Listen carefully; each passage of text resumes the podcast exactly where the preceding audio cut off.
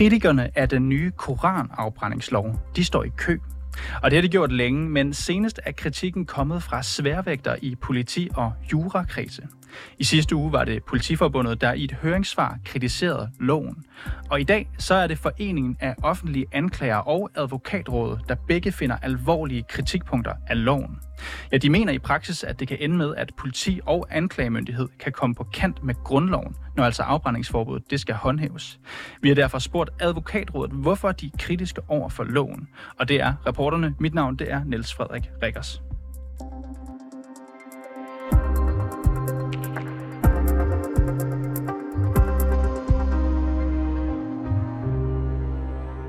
Advokatrådet de sidder på en plads i bestyrelsen, bestyrelsen hos det danske advokatsamfund, som altså omfatter alle advokater i Danmark. Deres primære opgave det er at arbejde for retssikkerheden på et politisk neutralt grundlag. Jonas Kristoffersen han er medlem af Advokatrådets grundrettighedsudvalg, som har udarbejdet et høringssvar på vegne af hele rådet. Og min kollega August Stenbrun han har interviewet ham og spurgt, hvad de mener problemerne er i det her lovforslag. Det vi har gjort i øh, advokatrådet er, at vi har kigget på øh, det lovforslag, regeringen har fremsat ud fra sådan et, et, et retssikkerhedsperspektiv.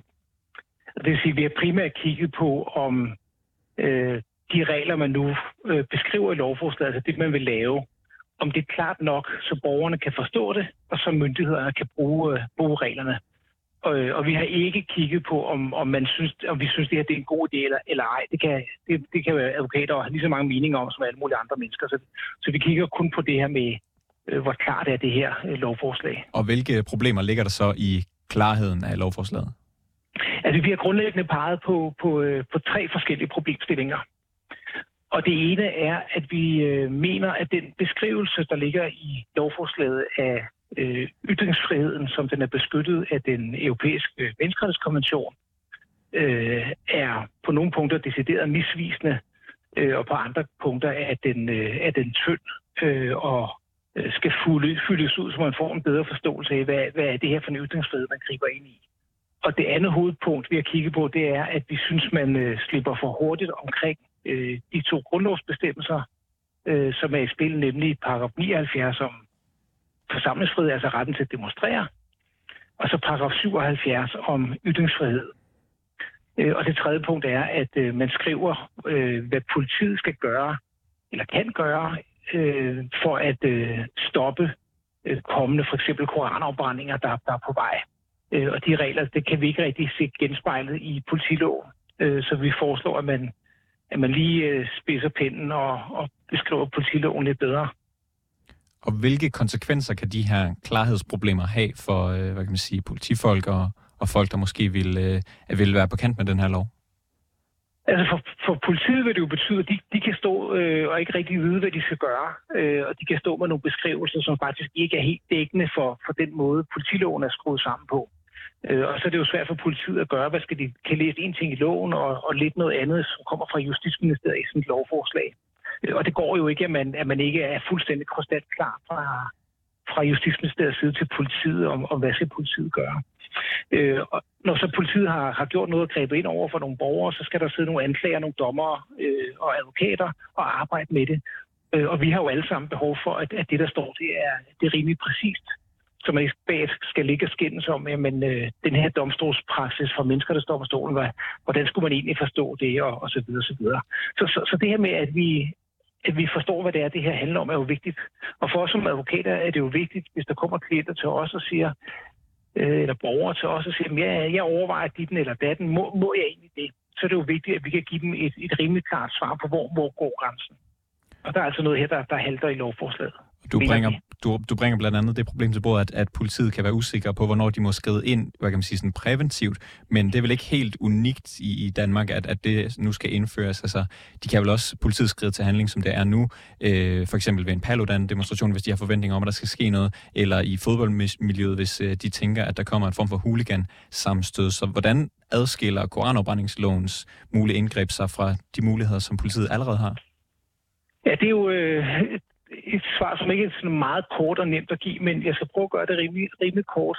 Det er sådan, at man efter politiloven, der kan politiet, de kan afværge noget, altså noget, der, der er, er ved at ske, men som ikke er sket endnu. Øh, og for eksempel kan de afværge øh, gadeuorden, og øh, de kan afværge, hvis der er demonstrationer, der er værd at gå amok og sådan noget. Og, og det, der står i, øh, det, der står i politiloven, det er, at det kan man gøre, hvis der er fare for eksempel for den, øh, den offentlige orden. Øh, men der står ikke i politiloven, at politiet kan afværge fare for en, en lille forbrydelse, som at brænde en koran af. Det er jo ikke i sig selv noget, der giver anledning til fare for den offentlige orden, øh, fare for personer og den offentlige sikkerhed. Så de betingelser, der er i politiloven for at afværge noget, øh, dem kan vi ikke rigtig lige se, at de skulle være opfyldt øh, i, i tilfælde, hvis det handler om for eksempel at brænde en koran af. Hvis man så har en, en koranopbrænding, som er gået i gang, øh, så er man ikke ved at afværge kriminalitet, så skal man stanse kriminalitet. Og så gælder der nogle andre betingelser øh, i politiloven. Der kan man bedre gribe ind. Så det her med, at hvornår er noget ved at ske, og hvornår er den kriminelle adfærd gået i gang, det er ret vigtigt for, at politiet øh, kan bruge den ene eller den anden type beføjelser. Det er meget jurateknisk, men det er jo sådan noget, man, øh, som vi synes fra advokatrådets side, at det, det må altså stå meget klart, når Justitsministeriet sender sådan et lovforslag øh, i cirkulation. Foreningen af offentlige anklager har også kritiseret regeringens udkast til den her koranopbrændingslov. De mener, at hvis politiet og anklagemyndigheden stopper en person fra at udføre en såkaldt utilbørlig handling, men personen så siden frifindes af domstolene, så har der været et ulovligt indgreb i ytringsfriheden, ligesom for eksempel man kender fra Tibet-sagen. Er du enig i den kritik og deres vurdering? At det er jo selvfølgelig en, en lidt hård måde at, at formulere det på, men, men det er jo rigtigt forstået på den måde, at hvis politiet øh, stanser en person fra at ytre sig, inden personen har ytret sig, og den her afværgeforanstaltning, altså noget, der sker forudgående, øh, er ulovlig, så har man jo lavet et ulovligt indgreb i, øh, i, i en grundlovssikret rettighed. Øh, og, det, og det må man jo ikke. Og så, kan man, så er det lidt hårdt at sige, at det er strid med grundlov, men det er det jo faktisk. Så, så det er jeg sådan set enig i. Så det betyder, at med, den her, med det her lovforslag, der åbner man for ulovlig indgreb i ytringsfriheden, fordi politi og anklagemyndighed, de skal vurdere, hvornår det er lovligt eller ulovligt at håndtere for eksempel en koran i forbindelse med en offentlig demonstration? Jeg vil, jeg vil hellere sige det på den måde, at, at man har jo ikke ændret med lovforslaget politilovens regler. Så det, man gør efter min opfattelse, det er, at man gør det, øh, man gør det uklart. Det, det står uklart for politiet, hvornår politiet skal gribe ind.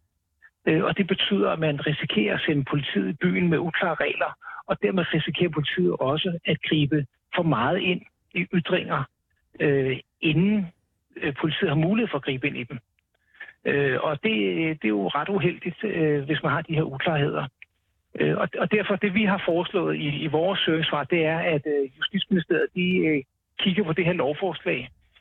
Øh, der skal jo fremsættes et nyt lovforslag her i, når det nye folketing samles, øh, at de lige kunne benytte lejligheden af de næste 14 dage til at, øh, at, at lige stramme grebet om, om den tekst, de har lagt frem, og så fremlægge et bedre lovforslag, eller gøre det klart under Folketingets behandling, hvis man ikke vil, vil rokke kommer i det, øh, hvad det er, de egentlig mener, så, så det står klart for omverdenen, øh, hvad det er, regeringen og Justitsministeriet. Og, og kan du komme med en, en, en forklaring? Ja, præcis. Altså, hvordan kan man øh, Øh, ændre lovteksten, så man for eksempel undgår det her med, at man kan ende i, i yderste konsekvens i en, i en ny Tibet-sag?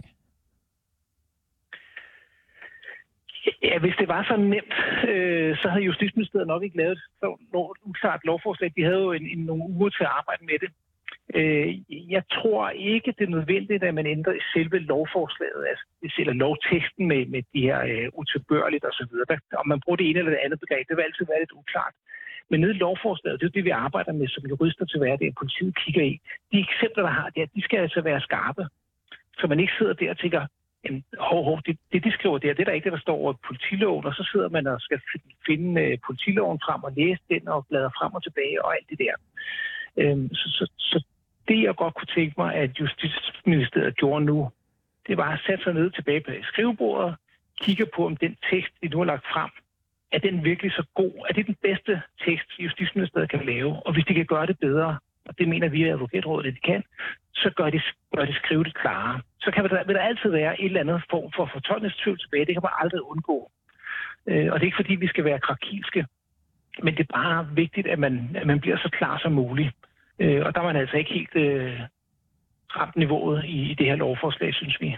Og hvis man øh, nu ender med ikke at ændre betragteligt, det, som, som du efterspørger, hvad har det så, eller hvad kan det så have af konsekvenser, øh, sådan worst case scenario? Jamen, det kan jo have den konsekvens, at der sidder politifolk og læser i, i lovforslaget, sidder og, og kigger på, hvad skal, hvad skal vi gøre her? Og så læser de noget, som er upræcist. Og så gør de måske noget, der er forkert, fordi de tror, at det, der står her, det, det forstår de forkert. Øh, eller de forstår det der, det, der står rigtigt, men det der rigtigt, det der står, er faktisk lidt forkert. Og så gør de noget forkert. Og så griber de ind i nogle rettigheder, som, som borgerne har, uden at der var grundlag for det. Øh, og så kommer man jo til at begrænse en ytringsfrihed mere end der egentlig er, er grundlag for i, i loven. Ja, så lød det altså fra Jonas Christoffersen, som er medlem af Advokatrådets grundrettighedsudvalg. Og det var alt for reporterne i den her omgang. Den her udsendelse den var tilrettelagt af Toge Gripping. Producer er Majlinda Urban Kuji, og redaktør er Simon Renberg.